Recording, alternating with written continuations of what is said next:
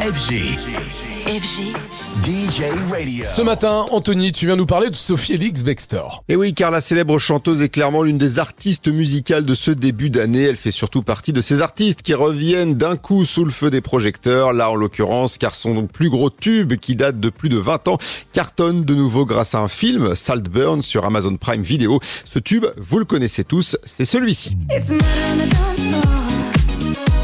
on the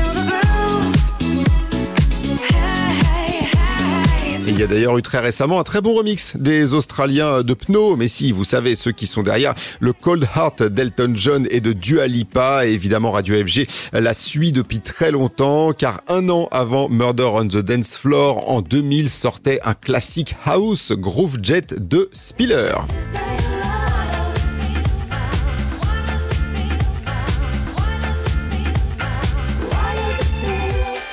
Et oui, c'était déjà avec Sophie Elise Bextor et près de 25 ans euh, plus tard ce euh, titre, euh, Sophie Elise Bextor a toujours continué sa carrière musicale et surtout beaucoup tourné récemment et l'artiste britannique sera ce mardi à Paris au Bataclan, un concert en partenariat d'ailleurs avec FG Chic. Et avant cela vous pouvez aller visionner l'interview que Sophie Elise Bextor a accordée à Antoine Baduel dans l'Happy Hour, c'est dispo sur la chaîne YouTube de Radio FG parmi bien sûr tout un tas de contenus. Et pour le concert de ce mardi au Bataclan, sachez qu'il reste encore quelques places.